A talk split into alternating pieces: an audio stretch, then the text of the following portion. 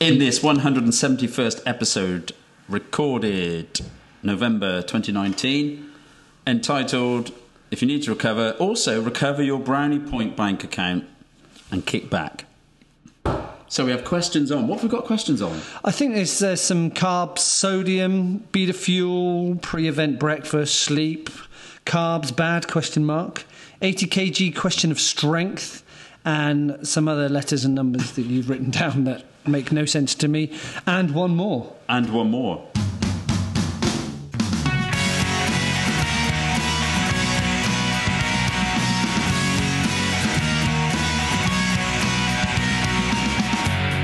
Welcome to our multi sport podcast for triathletes, duathletes, sportive riders, road racers, time trialists, runners, MTBers, and fitness enthusiasts. Now in its 14th year of publishing. Whatever your distance and whatever your event, this podcast aims to make you smarter and faster.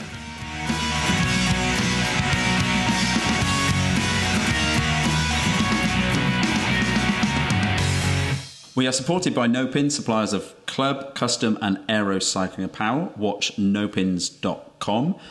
Also supported by Southfork Racing for all your biking needs, whether mountain bike, gravel, TT, cyclocross, e bike, you name it. Visit southforkracing.co.uk.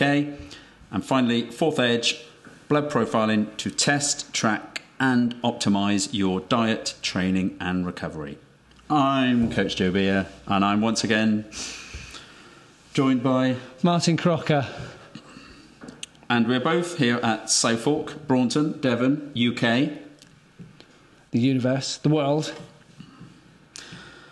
Big welcome to this 171st episode. Blimey.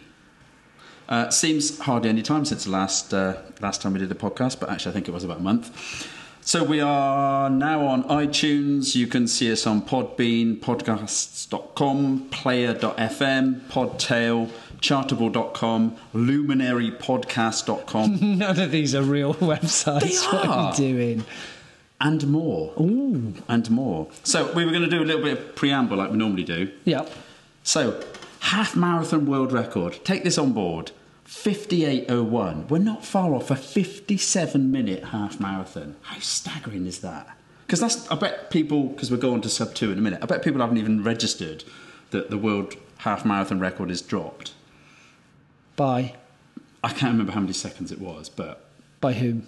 Oh, I can't remember. I I was writing everything down and I completely um, completely forgot. I think, if I'm right, I think the runner did end up being one of the lead uh, pacemakers Oh, right, for okay, the yeah, sub yeah, two. yeah. For the sub two, um, and of course the sub two has happened, which is a remarkable event. Okay, there can be all the skeptics and the the people that want to you know try and find fault with it, but as a use of science and of taking running up a level, I think it absolutely did what for decades runners have been they've been so like not not at the elite level because they do look as we would call it for the marginal gains, but to actually pull it all together and to have the you know the funding through Ineos, but have people like Sir Dave Brailsford part of the team that are just integrating every possible thing they can to improve performance, which is what has been done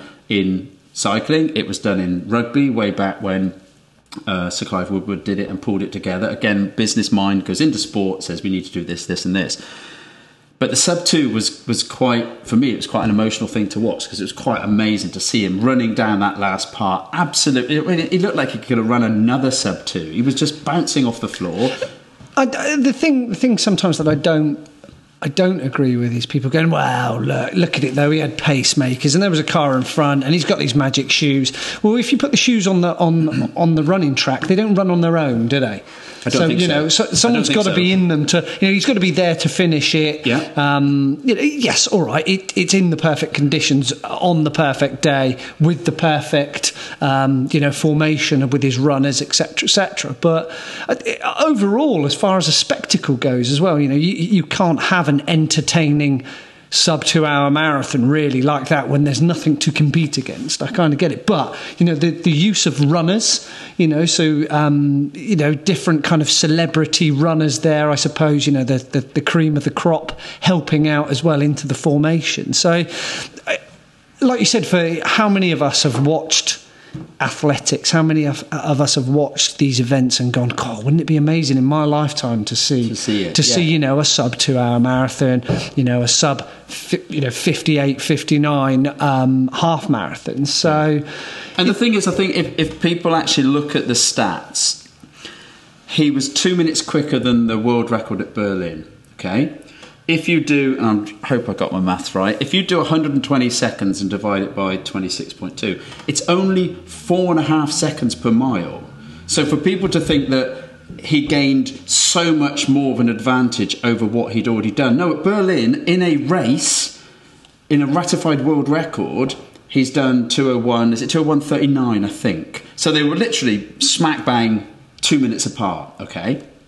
That's only four and a half seconds a mile. So we're not on about him gaining, you know, 15 seconds a mile through all these things. He gained the small bits that made the difference, but he's already very, very close to that barrier. If he was somebody doing a 205 and went under the two hour mark, people are like, wow, that guy's running over five minutes quicker. That really starts to make us wonder is it just all about the technology? Sorry in the background for uh, reality going flying by us. Uh, so I think it was, I think it showed that what you could do when you pulled it all together. And yes, the runners in front of him were more significant than the lead car. And people have done aerodynamic studies and looked at it and it was I think the lead runners were giving him the equivalent of something like 25 watts reduction in drag. What I thought was great was firstly, it wasn't the shape people would have thought. They ran in kind of an opposite shape V, so they ran with a V ahead of him, okay? Um, not with the point of the V just in front of him, but the point of the V pointing back towards him. But also, yeah. there was two runners behind him to stop the air, like you would if you were riding a two up if somebody's on your rear wheel, they reduce your drag because the air doesn't come in behind you, it comes in behind them. And it's the same with those two runners behind him. They actually kept the air from tucking in and hitting him. So those two runners behind were again an aerodynamic advantage. And it's all small, but go back, watch the 1950s sub four minute mile by uh, Roger Bannister. Here, pacemakers you read into his autobiography, he had special shoes. It was a carefully concocted record. It wasn't just a fluke, oh, chaps, let's have a go at the record. It was very, very concocted. He may well have been doing sodium bicarbonate loading when you look at what he was studying as part of his um, part of his studies and part of him being a doctor. So you know they weren't doing it as amateur as people would imagine, and they were doing specific intervals. They were working on the the you know the kind of pacing they needed to work on. The sub two was just that thing that people didn't think was going to be possible. But when we'd seen runners, you know, we saw I can't think how quickly.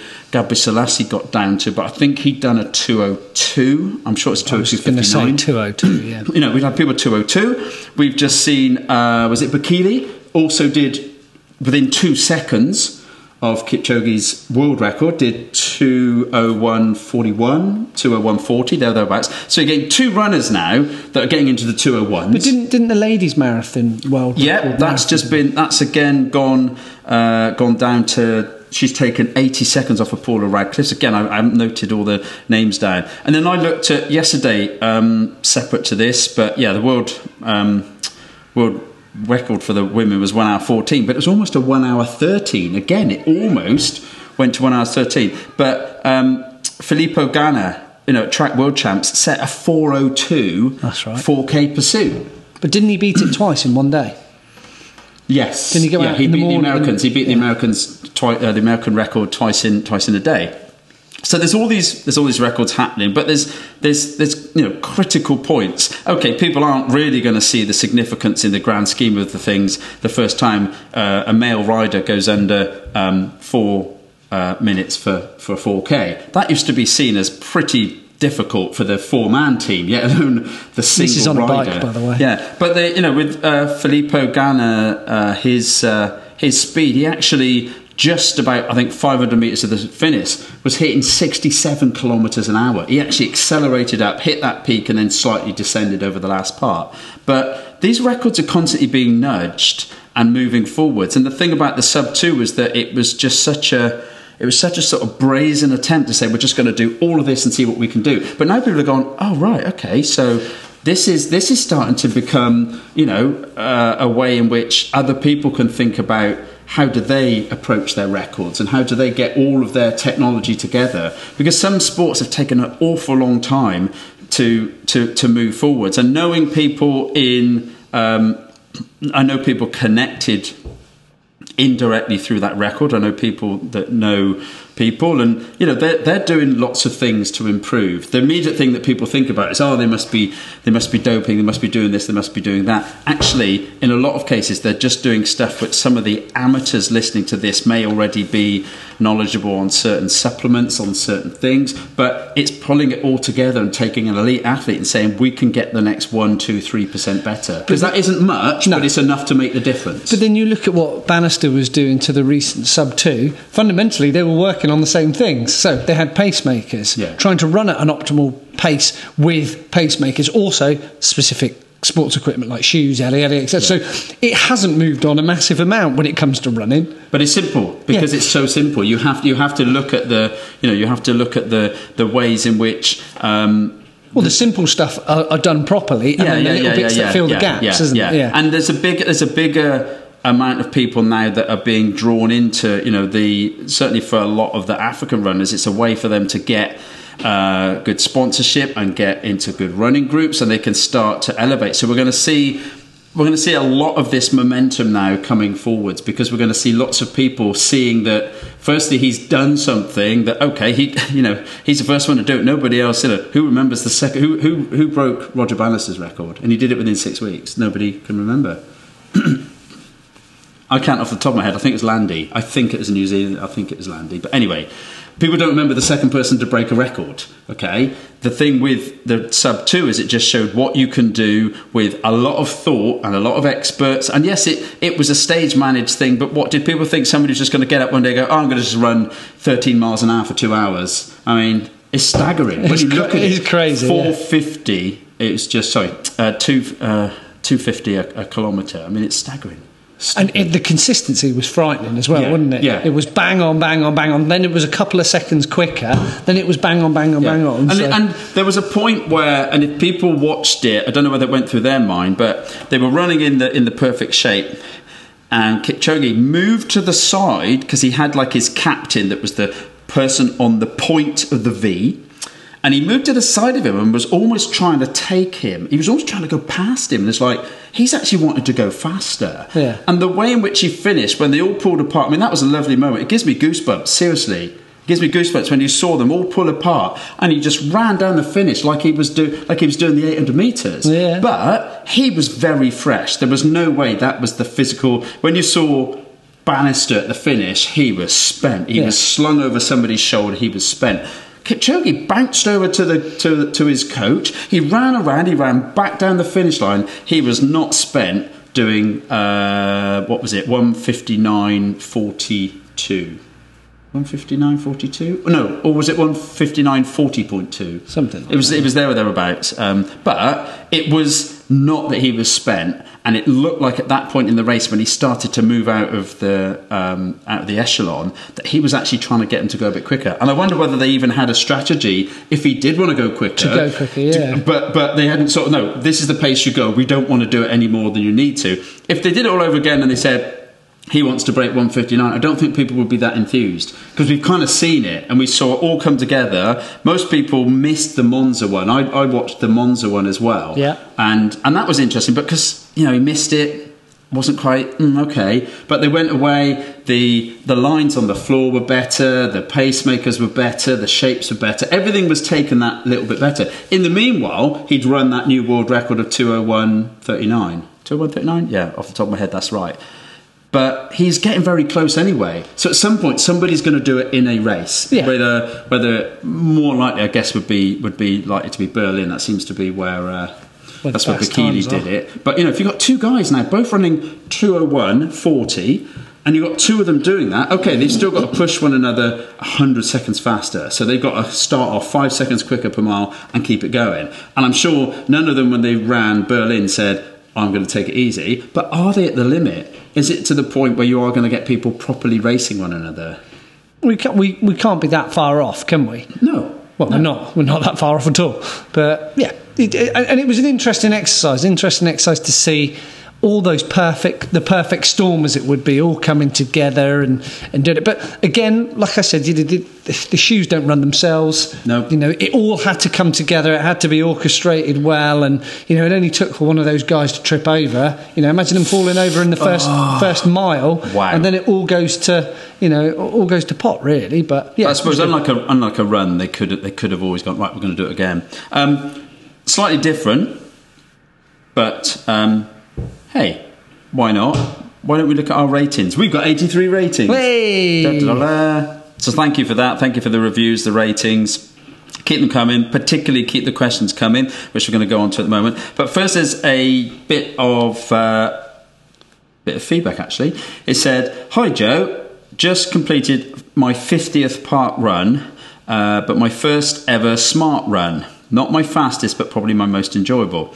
Um, started listening to you guys uh, podcast after it was recommended by one of uh, my doctors. no, my athletes, and also uh, this lady's guide, because uh, Andrew, who sent this email in, is a visually impaired athlete. Um, so her guide is Kath Finn, and I coach Kath Finn. And she said, um, I've been reading the 80 20 training, and it's making uh, more sense after listening to you. Uh, thank you very much. Uh, so much to learn, but having fun doing it. Andrew Logan. So that was nice feedback to get. Just you know, somebody listening to us and putting into effect what we're trying to say and uh, enjoying the process. And So- hope you hope you're well, Kath. Yeah, If you had, a, listen. Cass had a great season Yeah, as yeah, well, yeah. and uh, and has been. Yeah, I'll say it. She's been giving back because there's a lot of athletes that don't give a lot back. It's all about me, me, me, me. But she's done a lot of work uh, with uh, visually impaired uh, athletes and uh, is going to uh, do the camp in Lanzarote and is going Oh, to good. come to uh, the what is it 31st through to the 6th and then has got a camp afterwards with visually impaired Oh, wow, athletes there brilliant. as well um, so that's two weeks of nice sunshine Hopefully, fingers So- crossed. another one hi joe and martin and i didn't put the martin in somebody actually did write it Oh, thank you. yeah hmm uh, i'm now 49 and looking forward to a new class next year oh, obviously yeah a new category after a good winter, I set a PB park run in April of 2104 and was looking forward to some fast races in the summer. I pulled my hamstring in June on a steady 10k run, so that stopped me running for a while. So more cycling and swimming it was. I took your advice about staying in a higher gear on the bike to build leg strength, and the last few weeks I've been setting Strava PRs every time I go out on the bike. I also managed a PB in the pool at a triathlon in September. Great bike leg, then my run was three minutes slower than last year before. Uh, oh, I'm glad I could do something to keep my fitness up. I also received my gold award for a hundred blood donations from the Scottish blood donors this week. I'm still able to donate, but not as often from advice from UK anti-doping. And this is the chat that we spoke Yes. about quite a few months ago. People might remember The platelets. there was about the platelet donation right. and Yeah, stuff. yeah. And he says, uh, feel free to, to use this on the uh, podcast. Regards, Richard. So he was giving us some uh, some kind of like updates on how Feedback, he was doing. brilliant. But yeah, a hundred blood donations. Wow. That's that's really good. That's again, that's something you know, giving uh, giving back. And in the off season, I know some people are very uh, touchy about doing it in season. It's a perfect time to give blood because it's not going to have a big effect on your training. It's a good habit to get into. And once you get into it i think you realize it doesn't have that much of an effect. It's just maybe a week maybe 10 days of being slightly below par. But only below par if you're trying to push things. If you're not really training that hard you just notice you know couple of slightly off days and then you just your body adapts. And the good thing about Richard there being injured, you know, he, he, took the uh, took the advice to, to stay away from uh, from doing a bit of running, and and then heeded the warnings, and then went and did a little part of uh, a different sport or a couple bits of different, uh, uh, all rolled into one, and then I think sometimes what happens is you almost rediscover maybe a love for a certain aspect of of a sport that you've haven't done for a while. I mean, I, have I've gone back to, to running, but like Richard said, you know, it's it's something that you sometimes you stop have to be forced to do to then go back and do something else but you know to also um, you know do the donations as well is is fantastic so Yeah, yeah, yeah, a bit so- of giving back Giving back, giving back. thank you richard And this is advert time. oh good lord So TriCamp again, as I just said earlier, which is an accident I brought it up, but Club La Santa, January 31st to February the 6th, 2020. Booking now, I think we're almost full, but I don't deal with the logistics, so I'm just going to say that. Uh, fly in on Thursday, 31st of January, fly home on Thursday, 7th of February. We've got Dan Bullock of Swim for Tri that does the uh, swim component. It's the full Club La Santa support team, which is just just brilliant. Anyone that's been there, when they've been on their own, they get to see quite a lot of it. But when you've got the complex behind you and the logistics helping you, it just is amazing. You uh, most people feel like they were pro for a week because just everything's laid out. The, the sessions are ready. You've not got to deal with uh, can you get in a lane? Is somebody going to let you? We've got six to eight lanes booked got support car and long ride, etc., etc., etc. So, final day, there's a private 400 meter swim, 14k bike, 4k run with uh, with chip timing, individual splits, and just good in February to get a triathlon under your under your belt. So yes, that's at clublasanta.co.uk. If you're interested, go there for details. You can always email and uh, ask about the uh, the camp. But hope to uh, see some new faces there for 2020. Hey, let's be quickly doing the doping thing. Shall we? got to do it Got to do it. Gotta there was do it. something on Tri Two Four Seven. no you, you as in we've got to address it yeah, yeah, yeah, don't do it. Yeah, we've got to address it. Uh, tri two four seven. It was on about uh, Kona age groupers, uh, some of the some of the dopes that doped, um, and there was you know there was there was people you know 45, 49, you know multiple anabolic steroids. Um, some people multiple anabolic steroids, EPO, CERA, and others, and you think, good God. You're 45, 49, and you're jacking up like a ex 1980s, you know, pro. Allegedly. Allegedly. Um, no, these were caught. These were caught, and you know, given uh, hopefully as much of a kick out of the sport as is possible. And some people get really, really sort of angry, and they go to town on uh, on on Facebook and stuff. Um, hopefully, the fact that these people are now visibly like shunned is a good way. That's the best way that people kind of go, oh, such and such is back in the sport. And actually, most people would, I think, agree that actually you probably want to boot them out and, you know, give give the the full um, brunt of the ability to say we don't really want you in the sport. I can sometimes see the point why professionals dope and you have to hear me out on this before you think I'm saying it's right. They're doing it as part of their job, their you know their livelihood, their whole personality, and to some degree, the same as you know some people listen to this podcast sat in the outside lane doing 95 mile an hour, saying, "Oh, I've got to get to my work on time." It's their job, but when they're age groupers and they are, you know, this is not their job. Why the hell are they on multiple anabolic steroids or on EPO and stuff like that? That really, to me, is. I mean, there's probably more of a of a psychologist's um, slant on it. What the hell are they doing? Plus, they don't need to do it. This is not their job. And I'm not justifying that is a reason why people should say, oh, it's okay for pros. What I'm saying is these people, you know, what they do for their for their job, what they do for uh, the world, hopefully, is more constructive than doing triathlon twenty four seven and taking drugs to get to the top of their particular age group. Because it's not really what what sport is all about. It's a finding your limits. But if your limits aren't quite as quick as somebody else's, hey, deal with it. You know what?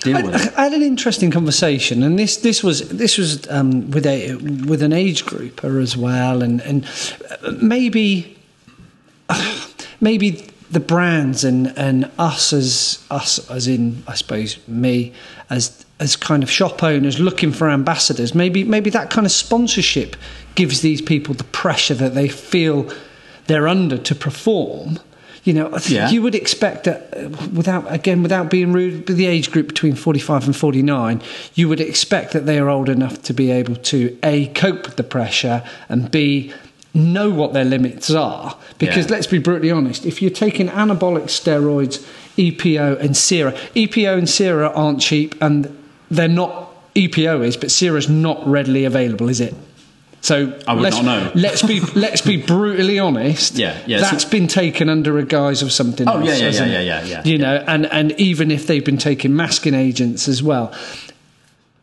the pressure now to perform even as an age grouper is massive. If you have these relationships that you have with sponsors, these relationships that you have with people chucking free kit at you. Yeah, it's Yeah. beautiful. It's only you know what some of us could dream of, Hmm. but there is a there is a fine line to walk. I feel with that, and and us as sponsors have have a responsibility to these people Exactly, as well. exactly. But you know, you decide to cross that line. That's entirely up to you. You set to lose everything. Yeah, yeah. There You know- should yeah there should be there should be more um, ambassadorships, more sponsorships. Even somebody that thinks that they're supporting. Oh, oh, they're a they're a Kona athlete, or oh, they're a you know they're a they're a top UCI Gran Fondo rider, whatever.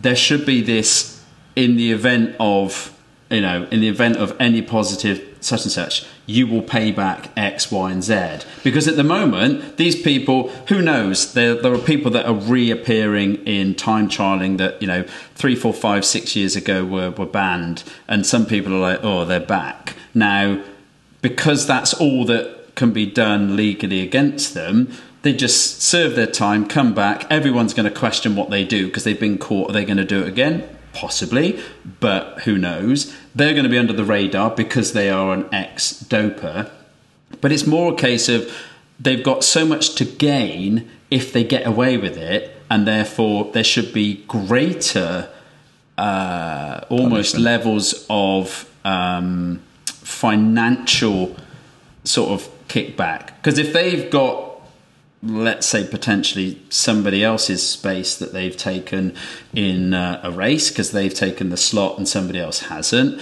and they potentially, like you say, go to local sponsors, get money, get equipment, um, even even to the extent of, of get local uh, press coverage, etc., etc. There should be a real sense of, you know what, there's a lot to lose, and therefore I can't possibly dope. Because at the moment, you could be very cynical and say, oh, this is just the tip of the iceberg, everyone's doing it. Well, no, because I know plenty of people that have uh, have gone to Kona, have been okay in Kona. No, they haven't necessarily won their age group, but they might just win their age group because they're very talented. In this case, they were you know, obviously taking stuff and got caught. But it's not to tar everybody with the same brush that says, oh, if they're good, they must be doping. But how many are getting away with it? And unless there's a higher level of testing, which almost comes back to the athletes have to pay a little bit more to make sure there's more testing, at which point you're then clearer that people are being tested, but also the ramifications of somebody being caught have to go deeper, so that somebody will go. This really isn't worth it. What if you know? What if they did win their age group? Well, now everything that they've done, people are going to look at them and go, "Yeah, but everything you did was a big cheat, was a big go. lie." Well, it's and tough, and, isn't it? And therefore, when they publish names, which I'm not even going to, you know, I'm not going to. Uh, uh, firstly, a uh, attempt to pronounce sec- to pronounce properly, but secondly, why pick out these particular three? I haven't got all of the age group people across all Ironman events, etc., etc. I'll leave that for people to look online, and I'm sure eventually there's, you know, somebody's going to come out with, you know, a website or way of identifying people because the ones that do it fairly, that may never get to be on a podium or whatever, I think they look at the cheats and they just shake their head and get, you know, either angry or get get very very sad that these people are doing it, and to some degree, other people are losing out. But also with this, then, uh, all right, us, us as people that participate in sport, whether it be Ironman, cycling, running, swimming, um, you know, you had Vinokourov Yeah. Ducona, Yeah. and I want to say Laurent Jalabert. I can't remember. Is it Jalabert? I think it was. Um, you know, and is that the kind of image that the sport needs? Because I'm pretty sure Lance Armstrong got told that he couldn't do either the. I'm pretty sure was it Kona that he went to do and told him that he, he couldn't do it. I might have got that wrong, but there, there, there was a major event where people kicked up a bit of a stink, a bit of a fuss, and said, "No, Yeah. no, no, no. You know, we don't want that kind of image Well, tarring our sport. yeah. You know, us, uh, us as, as sports, you know, what do do you all get together and go? No, this isn't right. We don't want them in the sport. You know, they've, they, you know, it's not the image that that we want to portray, uh, and to get together to say no, this isn't right. You know, maybe, maybe that's up for us. And the, the flip side to that, the guys and girls that get caught, you know, pretty much and I know people turn around and go, that's just tough. You know, they're just picked up, dropped from a great height, kicked out, and then nothing. You know, there's no help for them at all. Yeah, You know, yeah, yeah. There should be, there should be maybe, like you said, maybe an ambassador kind of role that they could have that they want to show or they have to do for their four years ban, and turn around and say, look, I need to help the sport out with Yeah, this. This yeah. is how I did it. This is why I did it. Um, you know, and and I want to learn from this, and I want other people to feel as though they can learn and, and help them Yeah, out. yeah. There shouldn't be a precipice where you just kick them off the end because that's like no, you're missing the point that they poten- they potentially hold, and I'm sure sometimes people do give information and they do end up helping anti-doping. Anti-doping is a lot more now about surveillance and, and information. It's not randomly. They just happened. That's what people think. Oh, they just happened to get these three. So how many others must be doing it? No, they are generally working on information and know um, that when they get people, they're going to get it right because they've got limited. Uh, funds with which to, uh, to to to test people, and if people really want a clean sport, well, then your entry fee is going to have to go up, not to give to the to the race uh, director, but to give to the anti-doping authorities to actually be able to test a lot, lot more people, and then catch even more people, but also put a greater deterrent to say there's a good chance you're going to get caught. At the moment, people must be making a you know an assumed guess they're not going to get caught, but there is definitely a, a case to see that as as there's worth um, there's worth in going towards certain sports to, to find people after a while you start realizing they've worked out the sports and the people and the likely candidates. Therefore they will get an even higher percentage of hit rates. They don't really want to test somebody that randomly might have taken you know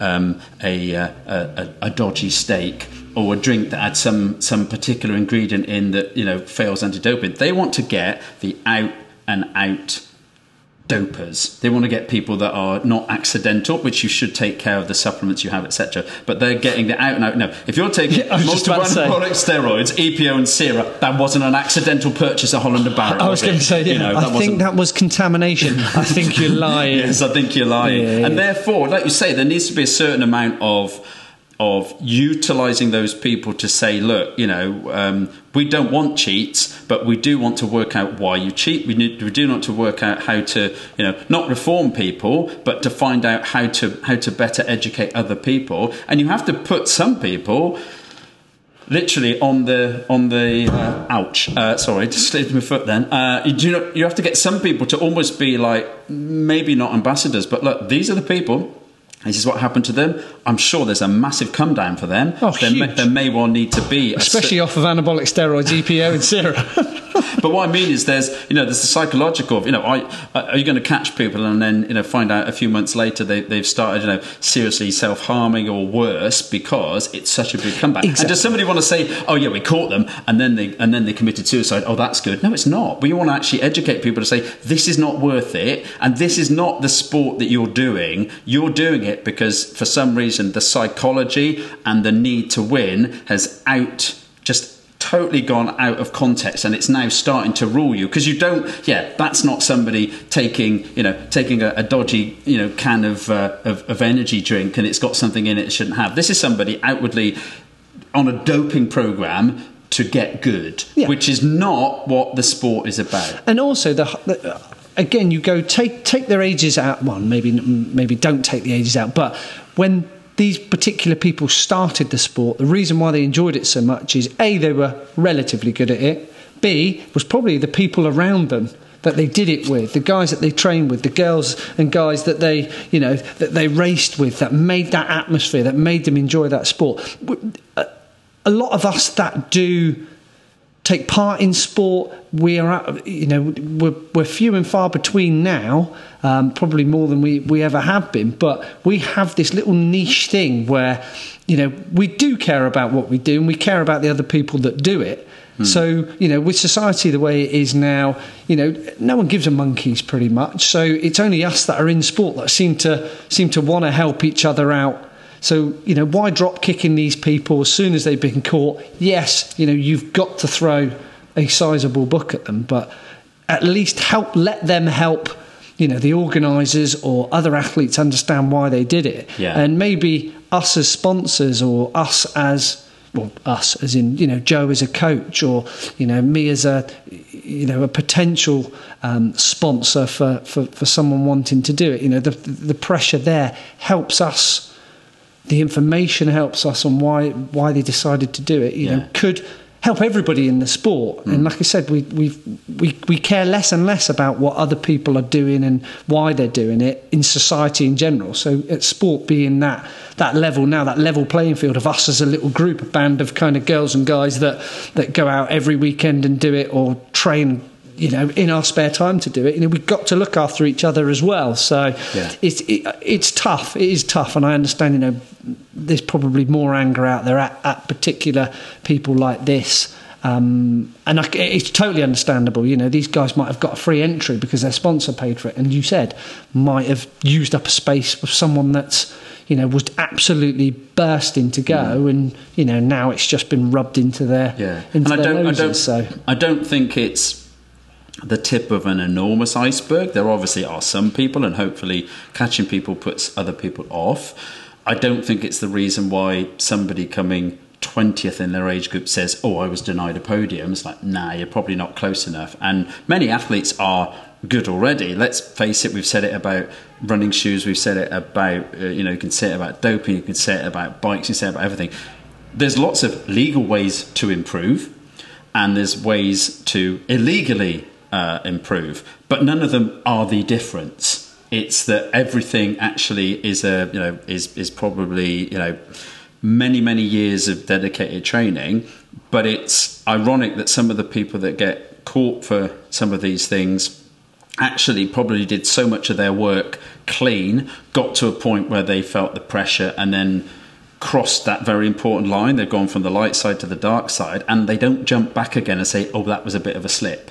They become engrossed in that new you know, particularly these you know, ages from 45 to 54, you know, if they've had low testosterone or even they want to boost their testosterone further, they're going to notice the difference and therefore they're going to get an edge on somebody else. But for, for people to perceive that everybody that wins, no, there are some very talented athletes and sport finds out the people with talent. Sport doesn't find out the people that are willing to dope. That's a much misled way of looking at it. Oh, the best people must always be doping. No, there are some people that do. There are some people, ironically, that are way back that are taking things they shouldn't be doing because they think it's going to make the difference. And the difference is that we're already unequal when we start. There are some people that have just got the minerals and they're going to beat somebody whether they train half the amount of time.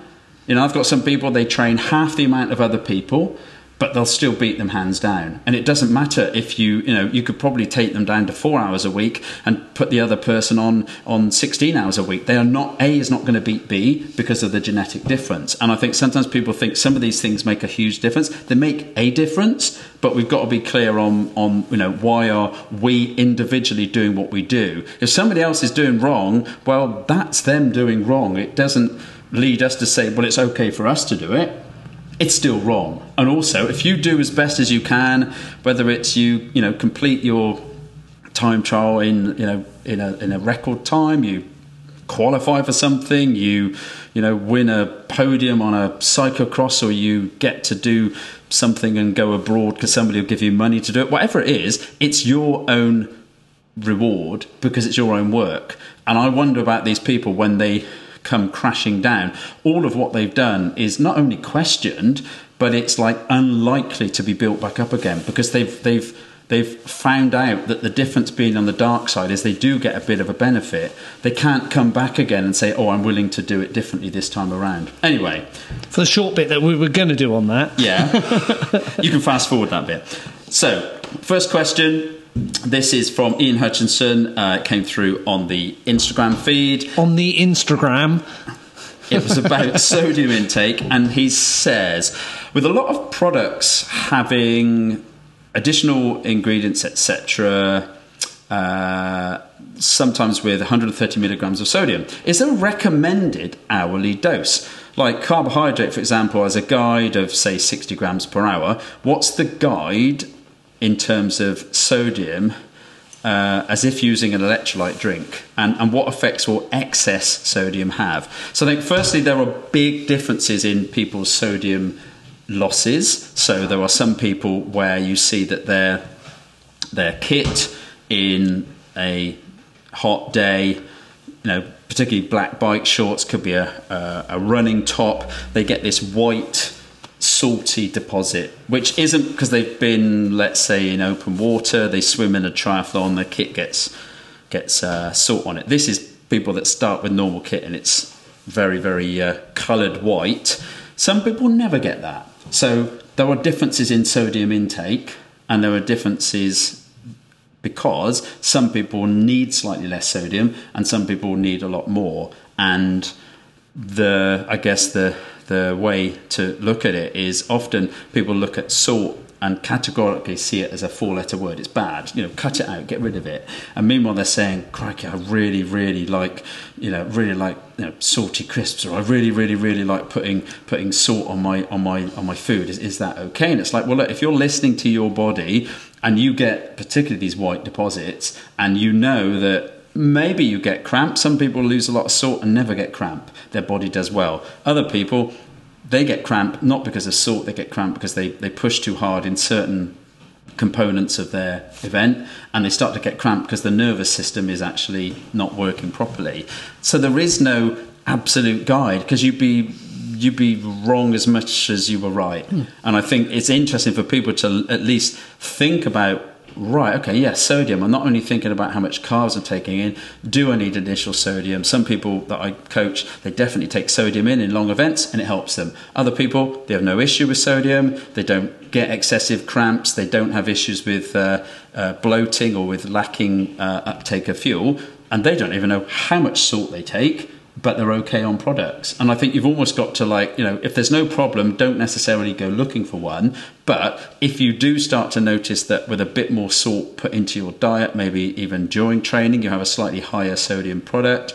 Uh, there are various you know, higher sodium products that are out there, or you notice that you train and you really, really like have a, a lust for, for salt. You Oh. really do, you know, need some salt. normally after long events, Long events, I fancy yeah. Yeah. like either salt and vinegar crisps or something like that, or the, the rice cakes that come with um, salt Oh, the salt and vinegar yeah, rice cakes, yeah. God. Yeah. And a pork pie. But then, but, but then you're listening to your body. You know, you're going, oh, I could really do with salt. And there are people, and these are the ones that most have to sort of heed the advice that will go, oh, no, no, I can't have salt, can't have salt. And there is absolutely no reason whatsoever. But they think salt, they've heard, you know, far too many things about salt, blood pressure, salt, bad for you, etc. They will say, no, don't have to have salt. And it's like, look, you're an active person, you're sweating at a high rate. You're not the average person that doesn't do any exercise and is still having excess salt in their diet. You need more salt, and your body's even telling you, crikey, I could kill for something salty right now. And they override that. Hmm. That's the worst, I think, is when people know that they've got, um, as I call it, a real hankering for salt. Yeah, they yeah. really want it, and they deny themselves. It's like, no, listen to your body. It'll often give you a good idea as to what you want. What you want. Hmm. You know, like you say, it's a salt and vinegar, um, yeah, salt and vinegar things. Or something that's got like a salted caramel taste. It's got a real twang to it. Yeah. You think, oh, that that's really good. Often you'll be drinking quite a lot of liquid as well because the salt is there to encourage fluid uptake, and you just know that you need to drink plenty of liquid and have the salt. Because if you just had that scenario and all you did was drank plain water, it's not going to work.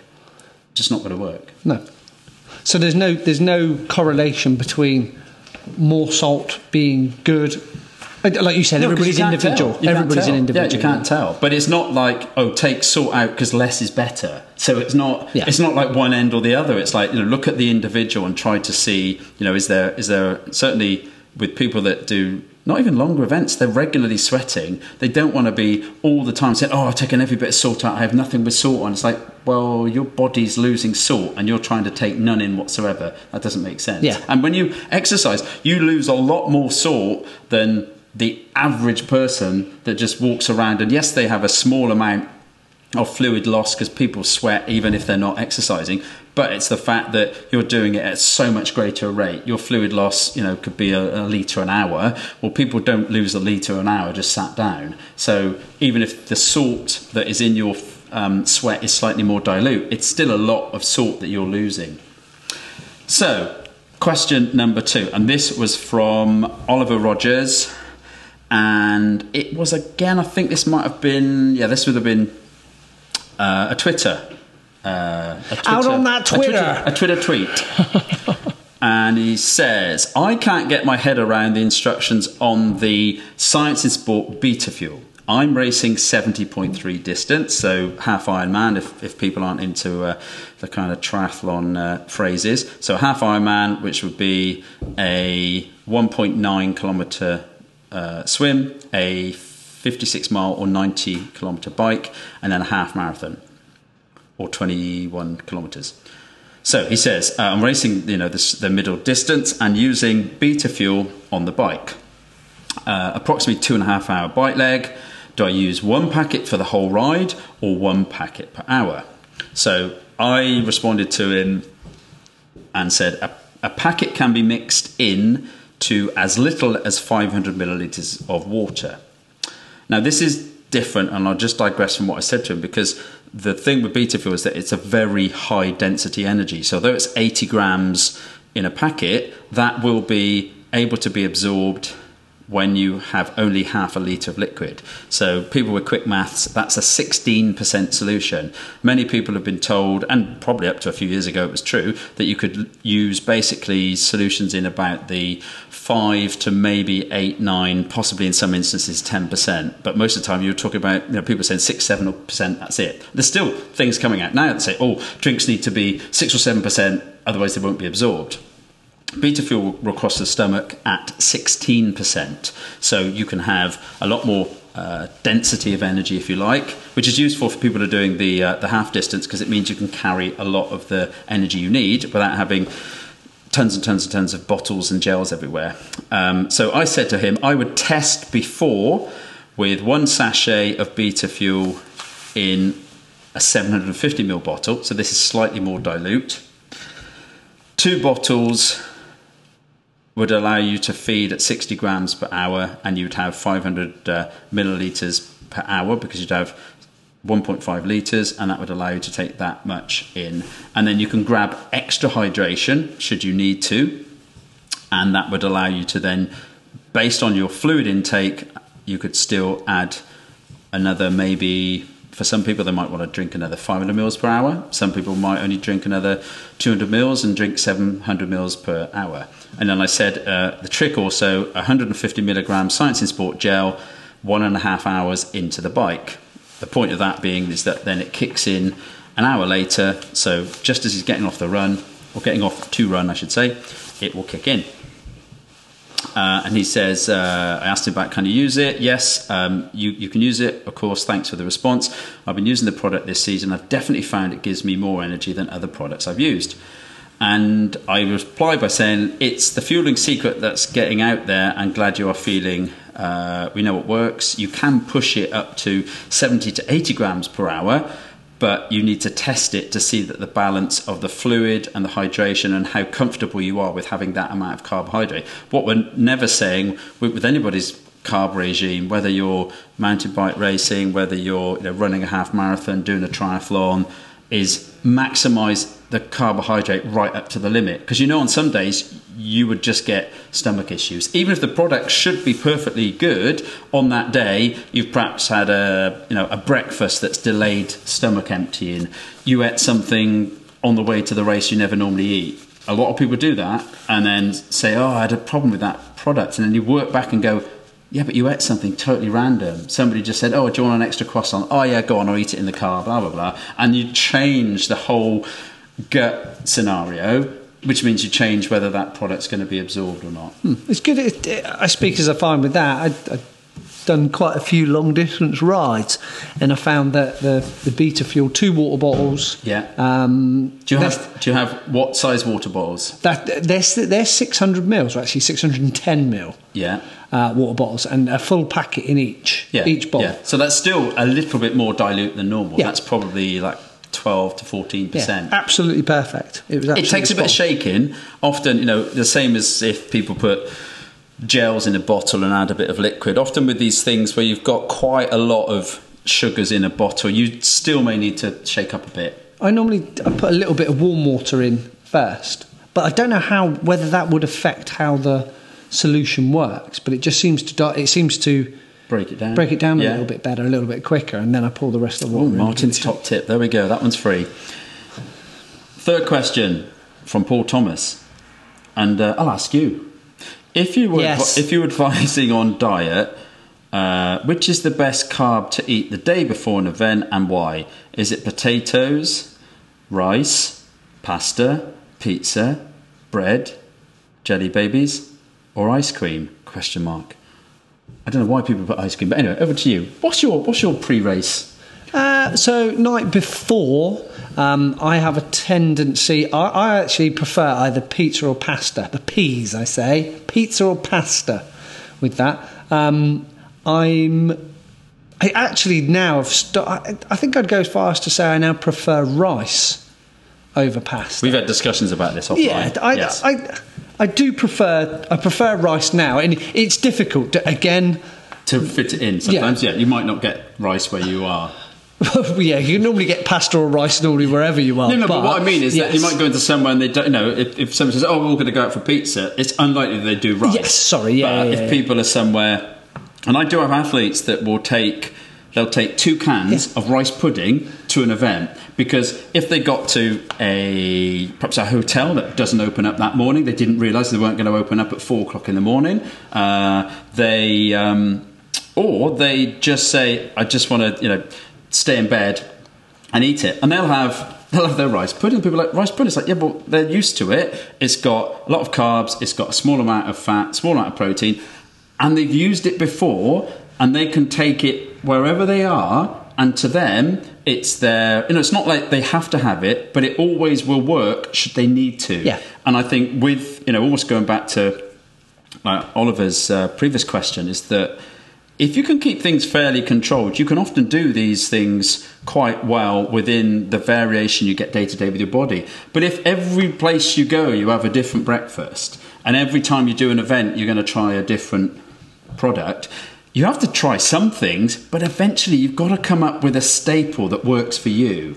Otherwise, you're always changing stuff. So they talk about, you know, don't ever try anything new in races, sometimes you have to. Otherwise, you'll never try anything. Yeah. But you do have to have a framework that you know works, and then you work within it. And I think that's the, the kind of back to having a training diary as well, because you can make you can make these off the cuff decisions where you've gone, oh, I've gone to the cupboard or something's not there or the fridge is The cupboard was bare. Yeah, again, and and you've realised, oh, well, I'll have to, it'll have to be rice pudding this time. Normally, I have a grapefruit and natural yogurt or some sprinkling of nuts, etc., etc. But it, all of a sudden, it all comes together, clicks nicely, and then you've got the basis. You've got a pattern there for maybe trying to organise something a little bit more successful as far as kind of your pre-race workout slash meal. Yes. Um, and it is the same with warm ups for, for a lot of the shorter, uh, the guys that do the guys and girls that do the shorter events.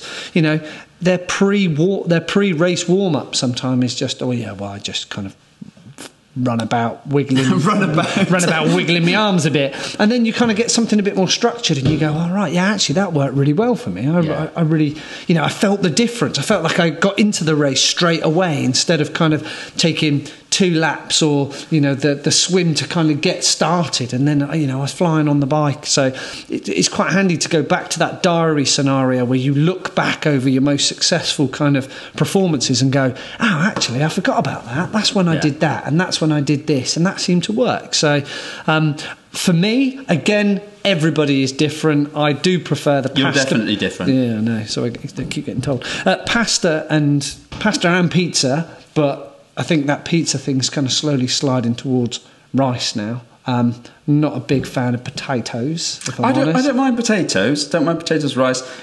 the sweet, the sweet things, no. sweet not- potatoes. Oh, I don't like sweet potatoes. No, sweet potato, but as far as kind of like jelly babies or ice cream or things No, like that, No, because the thing, not- thing with jelly babies is they're, they're very high glycemic, and by that I mean they're very quick release sugar. There may be a place for uh, white versions of rice, pasta, uh, bread if people get on with these things because there's less fiber. It's not significantly less, but people tend to prefer bland things rather than you know. Night before is not the night to try an amazing place where you're going to have a, a real massive like variety of you know Seafood. seafood, or or re- you know really strong you know curry or Yeah. whatever. I mean. That's going to backfire in a very literal sense. But you've almost got to, like say, look back and think what foods sit comfortably, uh, what you do is often eat much more of a kind of celebration the night after or the afternoon after the event. The night before is keep it keep it simple. Don't do it too late. Try to almost have your particularly if it's a significant event you know you have your carbo loading done wednesday thursday friday. That's how my athletes work. That's your you know your significant eating carb days. The saturday you're not going to carb up just on one day. So you actually have a fairly light saturday because then there's not so much food going into your body. You're not going to have massive amounts in your gut. Yes you've got to eat but you're not thinking oh I'll do it all on the Saturday. So I think, yeah, it's, it's a very individual thing, actually, Paul, what works for you. And I think that you go by just without writing everything down every time you do stuff. Crikey, this is your hobby. You don't want to start over analysing stuff, but go for stuff you think that's going to probably be okay and, and it's going to be, you know, eh, enjoyed, but it's not going to be something where you think, oh, that's that's gonna that's gonna find me out the next day. Because then you're then you're sort of compromising something that if it is an event, do you really want to put it on the line because you couldn't say no to a curry and instead went for something simpler, or you chose stuff that really uh, works for you, even if somebody said, "Oh, I couldn't eat that." You know, we're, we're all very individual. I quite like like you rice. I think it just seems to seems to work. And if you're anywhere and you have to make a bit of a compromise, just don't stress about it. Don't be, don't be, oh, I can't eat this, I can't eat that. You know, unless you've really got a massive issue with the food, what you don't want the day before, and especially not you know, the evening before, is to get too stressed or leave it too late or find yourself thinking, oh, yeah, another thousand other athletes thought they were going to go out for a meal. I can't find anywhere to eat. I mean, you've got, you know, plan ahead, always have your own uh, options just in case and and make sure that you don't get too stressed about this it's not your last supper it's a night before an event and the less you stress about it the more you're actually just going to enjoy it if you start getting overly stressed everything you eat for 48 hours leading up to an event i'm sorry but if you're just doing this as a hobby that's just not anywhere near what type of attitude you should have towards food. You you need to kind of relax. And I know some people they can eat anything the night before and they still go well. It won't have an effect because they also don't bother for it to have any effect. They don't overly think about it. Where someone says, "Oh, it's something and I'm not quite sure," and it was nothing really that major, but they worry about it, which sets up immediately a whole cacophony of an event. Yeah, that's it. Another question. This one's from Ian Hutchinson. I can't remember how he got two squeezed in there, but anyway, here we go. So this was uh, this was via Facebook this time, and it was to do with sleep and so forth.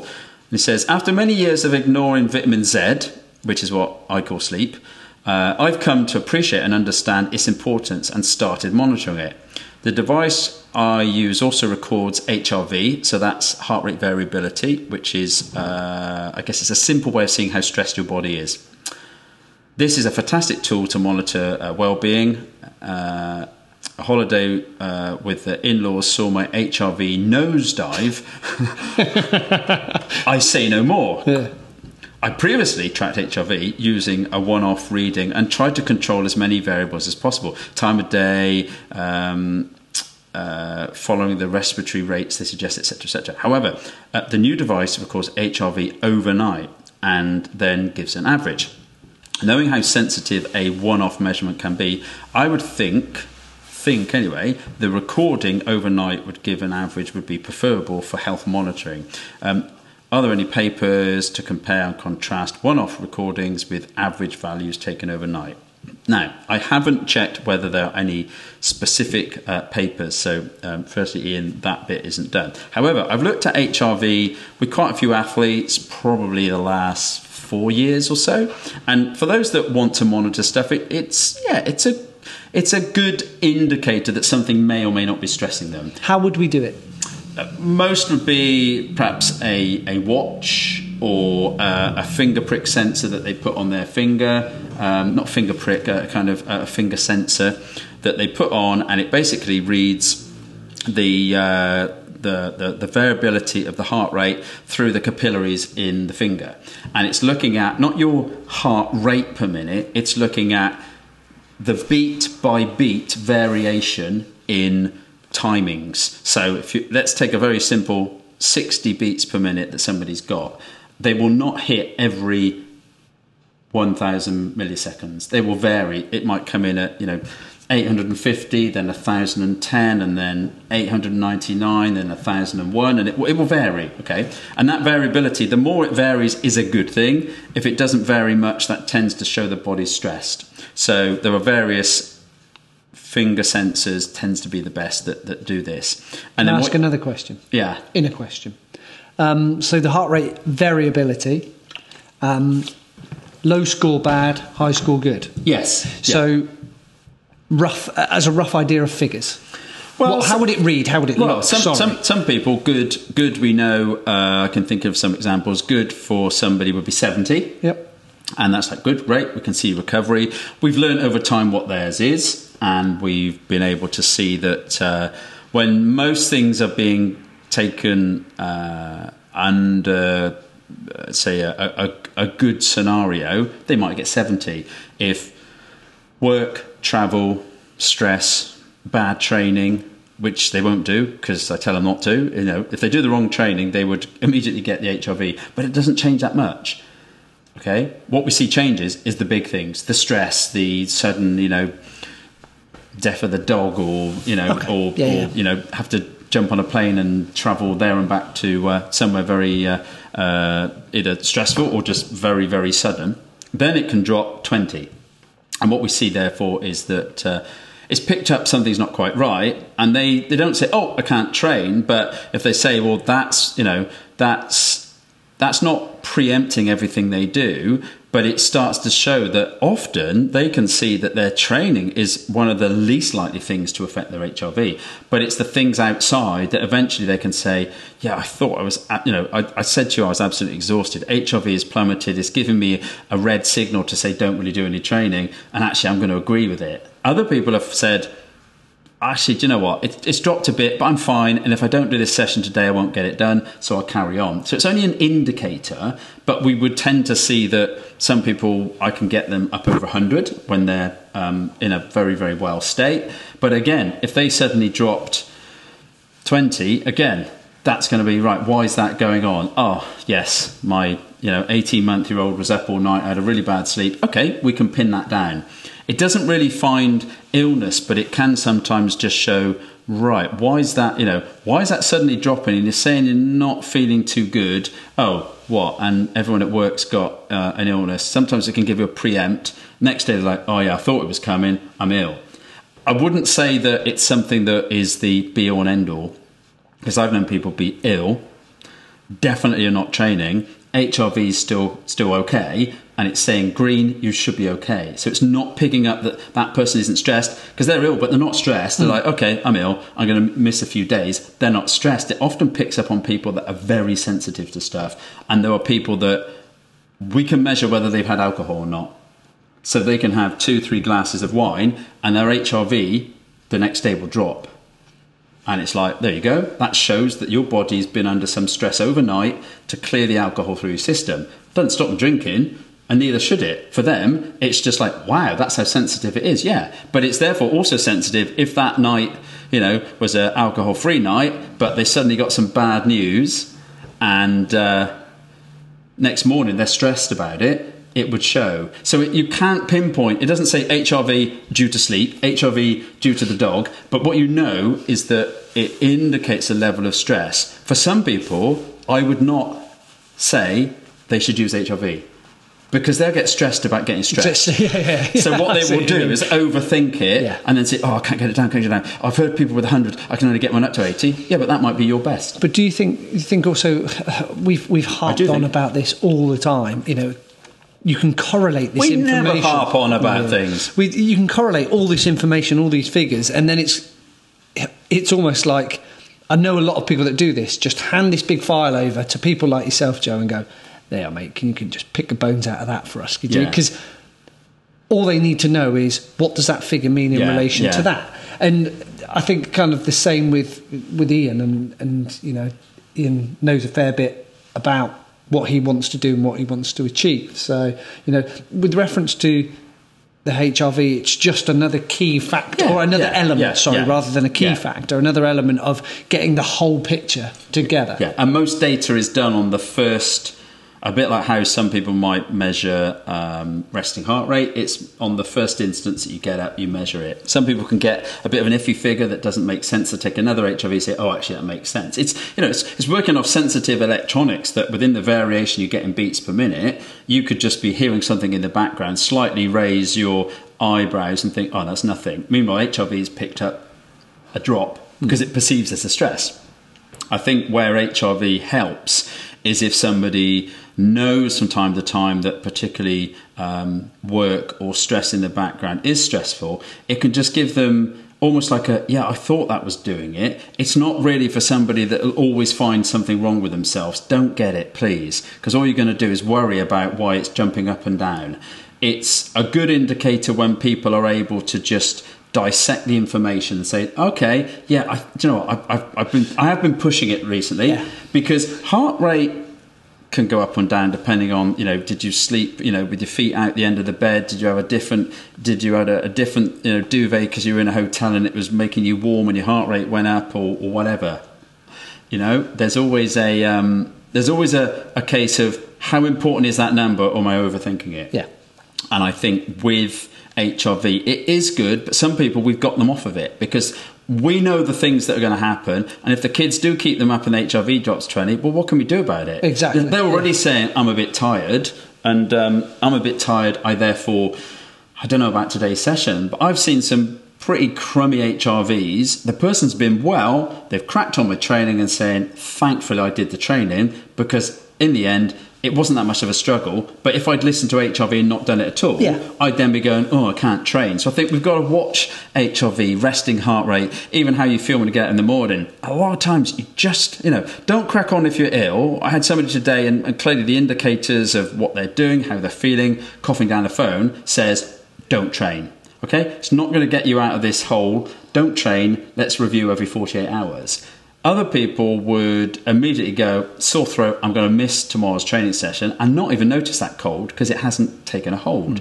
HRV won't help you make those decisions. HRV can just highlight that body's under stress. And I think we're going to learn more about it, but there's a lot of people that can make these decisions anyway. And HRV sometimes is helpful for me to just see, okay, that person you know is is is not a hypochondriac. We do have a um, as much life is throwing more hassles at this person's physiology than training. Training, I rarely see it make that much of a difference. Even after a race, people don't often plummet that much. They've got to do like a really hard Ironman, a, a ridiculously long sportive, something very, very hard on their body for me to see HRV drop significantly. They can get stressful day at work or something happen in their family, in their friends or whatever, and you can see it drop significantly and to a far greater extent than you would through training. So I think you know it's it's almost like it measures all the other stuff. The training Yeah. we don't get to see it change you know change that much. But a good a good question, Ian, and I think we're learning about HRV. And for some people. Don't worry about it. Other people might be interested. Some people might say, "Do you know what, that would be the key to me because I'm never quite good at making the decision when to rest or acknowledging that actually, yes, work did affect me, but it can affect you, and you can go out and train and feel better because you've got rid of some of that, Yeah. you know, some of that kind of, not because you've smashed a session, but because you've just gone, wow, bit of aerobic training, and I, uh, I Have you, relaxed. have you answered Ian's question? Yeah, yeah, I don't know. Is is really I don't know about the overnight versus the morning because most of the research is not looking at overnight data. It's only looking in the morning, and unless overnight starts to be seen as the key thing, I think we might have to just say it's possible to help because one morning reading is a bit like taking one snapshot of anything. It, it could be, and I've seen it where somebody said took the first one, it was rubbish. Took the second one, it's fine, and I know the second one is right. The first one was incorrect. At which point, maybe that's just you know not necessarily. Uh, uh, user error, but maybe you sometimes have to use common sense with all these things because the moment you start measuring stuff, you can get the white coat syndrome that says, "Oh, I'm measuring myself. Oh, right. Oh, oh, I might start getting a bit tense," and then they start affecting HRV. Wake up and just go, "Yeah, I'll just see what it is." Um, so we'll we'll see. The uh, the evidence is growing. So this is another one. This is this is weird. I didn't even realise this. Kath, who was spoken about earlier, sent in a uh, question, and uh, I just cut and paste this stuff over a month, so I forget who's done the previous questions. Anyway, she said, I've read a couple of things lately suggesting athletes are putting themselves at risk of type 2 diabetes due to A, the high carb diets of rice, potatoes, pasta, as well as gels, drinks, bars, etc. Um, also, B, due to the fact that we eat all the time, or most of it. This means our pancreas is continually producing insulin to produce all the, or process rather, all the carbs. Therefore, it never gets a rest. We rarely access our fat burning system, and eventually our systems become insulin resistant um, before being full blown diabetic. Um, in your opinion, and I must add, I'm not a doctor, in your opinion, is this true? And if so, what can we do about it?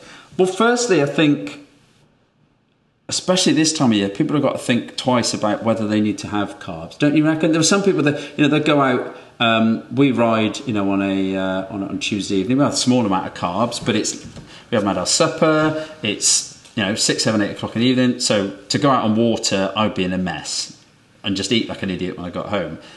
Other scenarios, short sessions, we don't need carbs. And I do think people need to try morning fasted sessions. You know, could be 45 minute run, could be up to, you know, two hours biking. And actually, you don't need carbs, just small amount of electrolyte. Some people just go on plain water and therefore teach your body not to always think, I've got to whack down energy drinks, gels, Soreen malt loaf, whatever the person would have. So I'm kind of thinking what what Kath says is partly true, but I think it's only when people think to do with their training, and you must have it, where people come in and you think they're not necessarily doing lots of training, but they almost want an excuse to be whacking down sugary things. Because if you if you've got a sweet tooth, training is a great opportunity to justify that you need to whack stuff down. And I think that athletes are actually doing wonders for their sensitivity to insulin within the muscle. They are actually burning the calories, so when they do have sugar, the body will process it and it won't end up being body fat most of the time. Plus, if you take sugars in whilst you're exercising, the release of insulin is massively, massively blunted because you basically are in a different mode. So I think if athletes are used to too often in between sessions constantly grazing on sweets and sugary drinks and stuff and not you know we don't need necessarily even three meals a day sometimes people can eat less often sometimes they can realize that um, i quite like this idea of the you know the sort of uh, not the bulletproof coffee because there's lots of different versions but you know coffee some cream raw egg just basically What? yeah. Get your, Come bo- get, your bo- get your body having a bit of protein a bit of fat some caffeine and just let it let it use that. Other days no get up have a normal carbohydrate breakfast but not all carbs quality protein quality fats. So i think she's she's on to something because too many times people get told about you think about the question earlier about oh how many carbs do i have? And you imagine somebody thinking all they've got to do in their build up to you know their marathon their triathlon oh, all they've got to do is just constantly be eating sweets and, and whacking down pasta and, and eat loads of stuff. And they're not looking at foods where you need some carbs but not super high doses. You still need uh, fiber. You still need quality proteins. You still need good fats. Because if you just eat carbs, one of the things that some people do get hooked on is they drop fat because they think fat's bad for them. They increase carbs up and up and up. And what they do is they eat carbs the insulin whacks in, disappears, takes the blood sugar back down again. Two hours later, they need more carbs. So they're bouncing between basically high glycemic things. Have something with fat and protein, like this this sort of this coffee mixture. You can drink it, and like two hours later, like I better eat something, but I don't feel like it. And it's not to suppress it, but you've had well, first you've had cream, so there's quite a lot of calories in there. Uh, there's protein from the egg, which again gives you some release of uh, of of, uh, of, of protein, and um, it's it's going to give you actually more of a stable blood sugar than if you whack down your super sugary frosties with even more sugar on top. Oh, what's the matter with Frosties? Well, no, I'm not no. Just saying, you know, it would be high glycemic. Okay, so there is a point where if somebody doesn't exercise, this insulin up and down creates the irony that people are, you know, they're eating lowish calories. They're not excessively eating. It's very high carb because everything is low fat or no fat. Meanwhile, they're putting on weight constantly because they're not emptying glycogen stores. Hmm.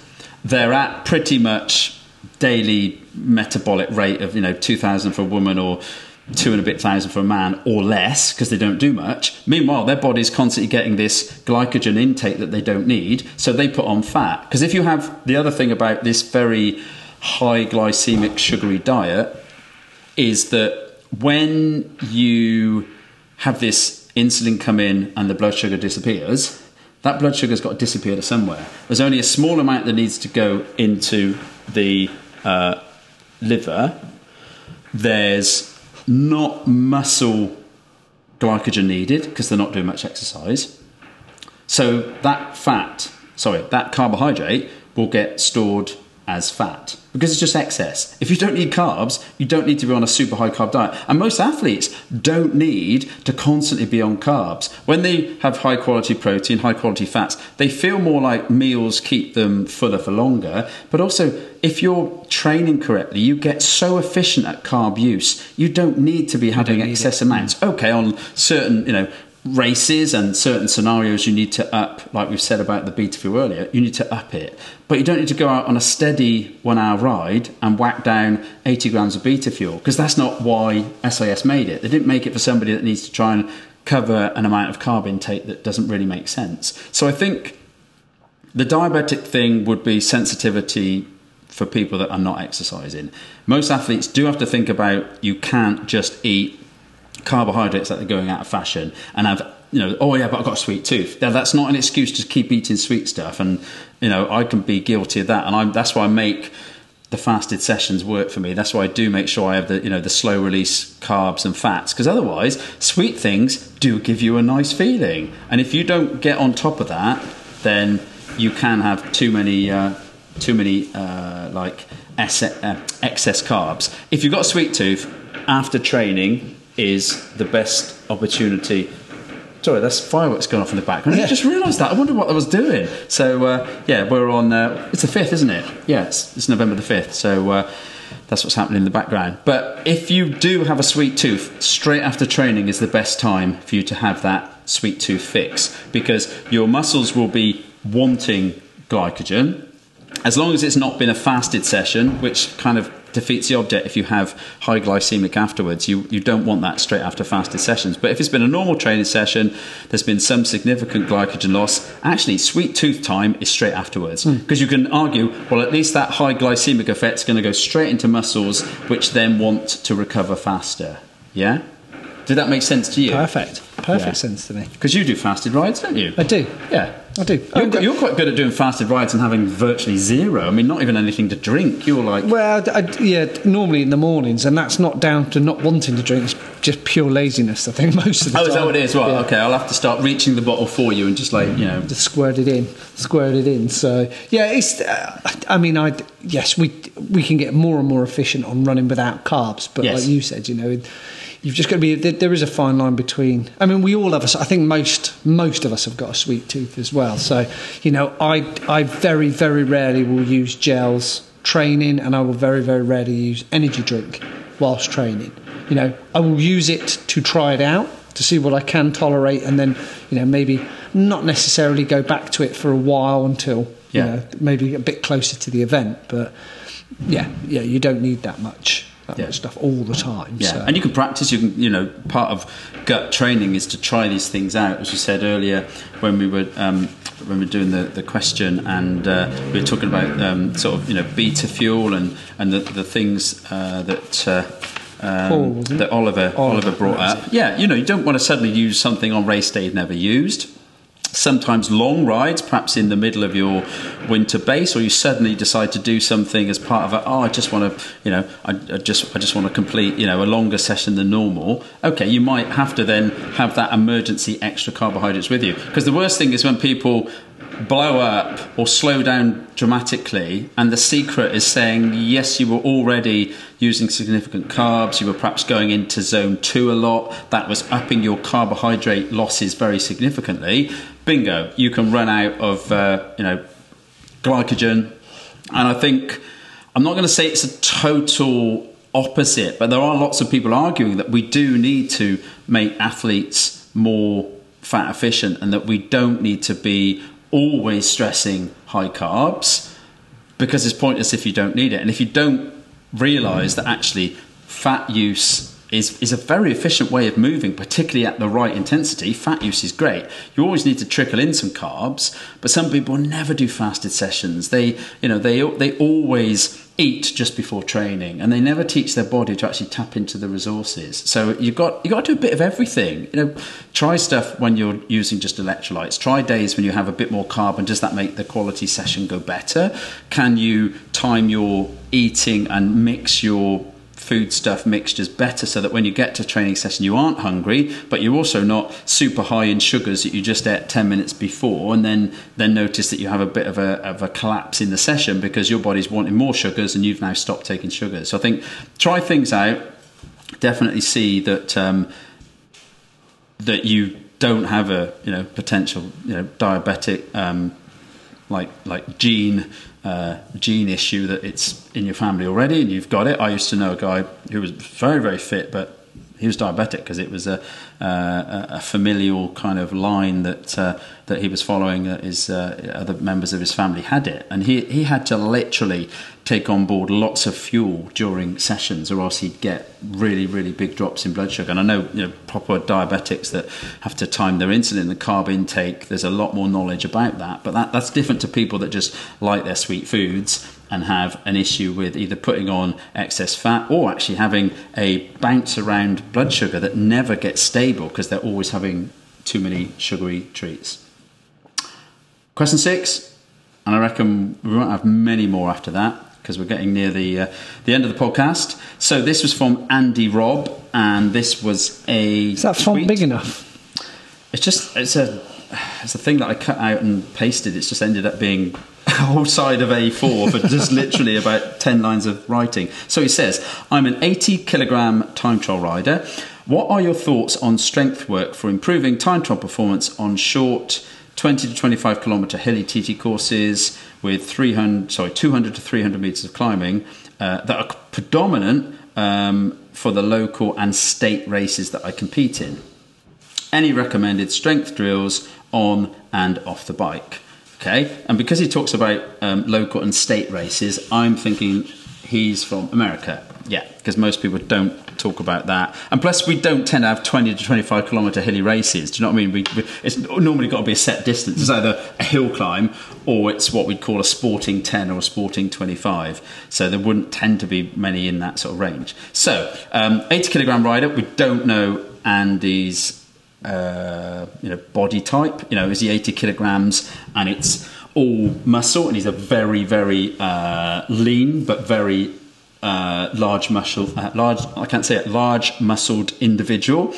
Is he a little bit more stocky and uh, therefore needs to um, perhaps even work on strength that may not always be that there's a lot of muscle there. Some people are 80 kilograms and they still need to work on the strength. Some people are 80 kilograms and they're as strong as an ox. So, you know, hilly courses, trying to get stronger. I, I go back to the default. I, I like giving people, and they seem to like doing these sessions where you do the low cadence grinding, particularly if you like to do sort of strength work on the bike. You you can go to the gym.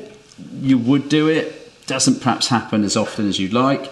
but you do like riding your bike. So if you choose the right perhaps course that either's got rolling terrain or has got a real like perfect hill 15 20 25 minutes away you get warmed up to you ride up the hill and you're aiming for about 60 revs and it's proper sort of grunt work. You're trying to work fairly hard in a bigger gear that you'd normally go up the hill and you're trying to create a damage. You're not trying to do it and your legs feel okay you're trying to create damage.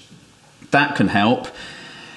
I think particularly with the um, you know the strength drills off the bike for lots of riders, particularly if it's a, just a TT rider, then actually doing some upper body and whole body strength work can really help because you're only really getting strong legs. And to bring your arms to bring your central core muscles your lower back to bring everything in and just get stronger 80 kilograms sounds like there's you know potentially quite a lot of muscle there. Uh, doesn't sound like you're an ectomorph therefore you could actually get you know quite strong. Whether all of it directly helps your time trialing perhaps sometimes it doesn't but it may be protective. It may be good for just burning calories and keeping you, uh, yeah, keeping your you know bone density, keeping your metabolic rate when you're not training, and also there's a psychological component that people feel better about more muscles feel like they've had that day after weights feel. You know, that kind of like, oh, they're, they're not stinging, they're not hurting, they just feel like you've worked them the day before, which is good for you. I think that's good for your head. And you can That's barely do your shoes up. No, no, no, no, no, no. But you do shoes up, yeah, yeah. You're actually You drop your car key and you're like, no, I no, can't get no, down no, there. no. I'm I'm better gonna pick have- that how do I get to the floor? Yeah, Uh, you have to fall over deliberately to pick them up. Get someone to pull you up, yeah.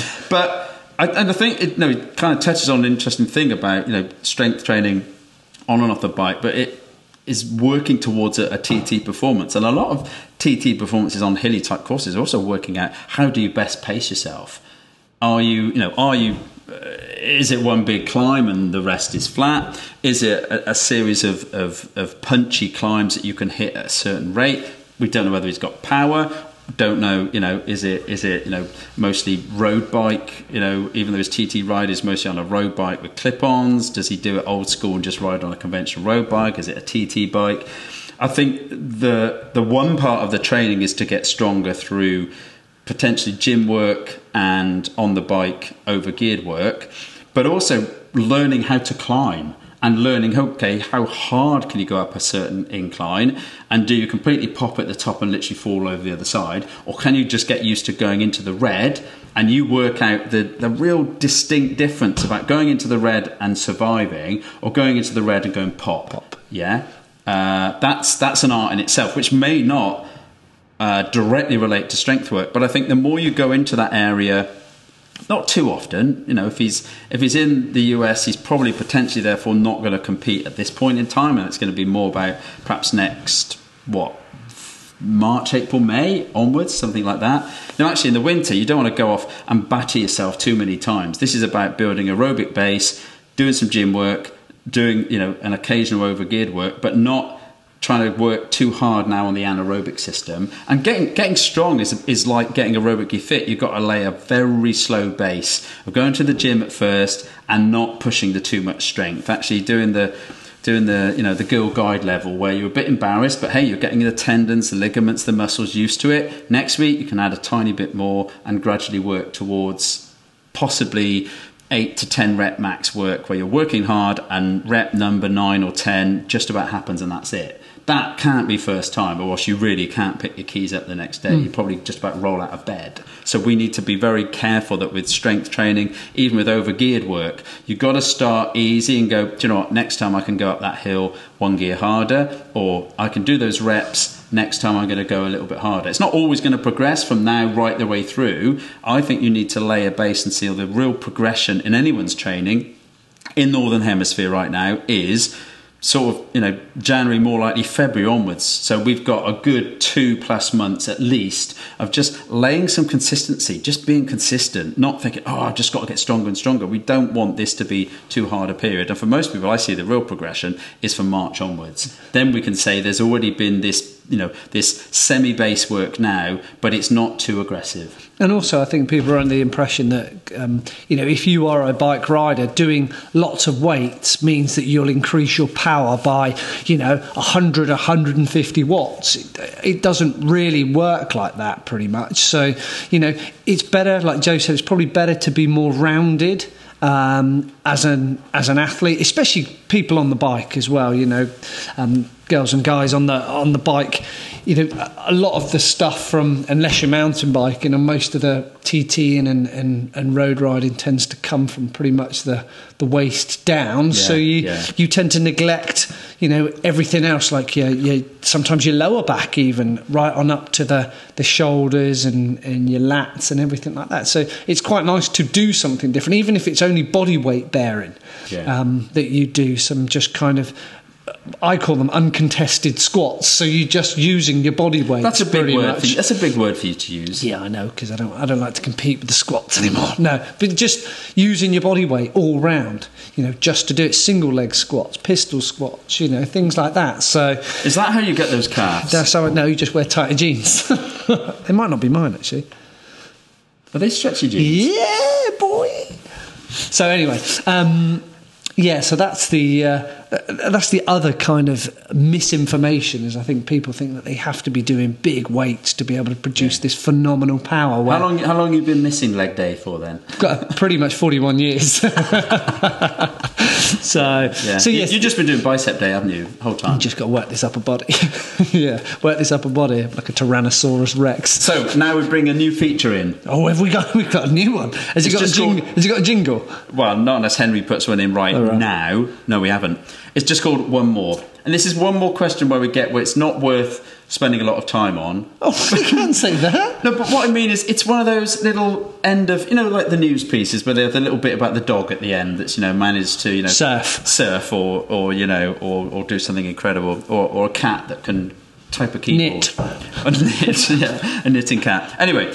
So does this involve us going yes or no or ten Almost, kilograms? Almost. So this was via Twitter. Uh, this was from Richard, Twitter. Richard Dawson, and he just said, and it was uh, it was just I put out right. What what question would you like? And he just said, question: If you could only have one bike, right, no, I'm not in- answering that. In brackets, he says awful. Okay. Awful thought. I know. Would you have a road, TT, gravel, mountain bike, adventure, or cyclocross bike? All the best, Richard. Well, let's let's narrow that down. So let's well, say firstly, firstly, adventure and gravel is pretty damn near the same thing. and cross, isn't it? Really. And cross is very close. Okay. Yeah. So let's just say mountain bike, road bike, TT bike, Or uh, gravel, or off. or gravel, road. Grode, Yeah. Grode, yeah, yeah. And anyone that's conf- that's confused about gravel, adventure, etc., yes, don't worry. It's a subcategory of a subcategory. Uh, what would I have if I? And I can only have one. There's only one choice for me. One choice. I know what you're going to say, but Yeah. and I'd probably say the same because Tandem. can you ride tandem? Yeah. Not. Um, do you know? And I go, I go back to when I had a, a GT Avalanche Zaskar, yeah. and it was converted from a mountain bike to way before gravel. It had thick tires. It had a road. It had a road. Are they made of stone? It had a road front chain set on, so it didn't have a mountain bike one. It had drop bars, Scott drop in bars, no less. Awesome bars they were. Um, with Di too, so it was a, it was, it was like a, a gravel adventure kind of road bike. Used it on training camps, used it for training, and it was so good because didn't matter where you went, you could ride there. Towpath, you know, go on the roads. It wasn't off road because it didn't have knobbly tyres, but I would I would probably say therefore I go I go adventure kind of gravel bike. I think if the question was what should be the one bike that everybody should own, I would say a gravel bike. Yeah. But for me, it would be a mountain bike. Right. unbridled fun. And if it was, and if it was just, you know, if you could have two parts of that question, what would you want to always train on, and what would you always race on? It would be a gravel bike for training, and it would definitely be a TT bike for which which should which should actually TT is try. You know, TT is try, same thing.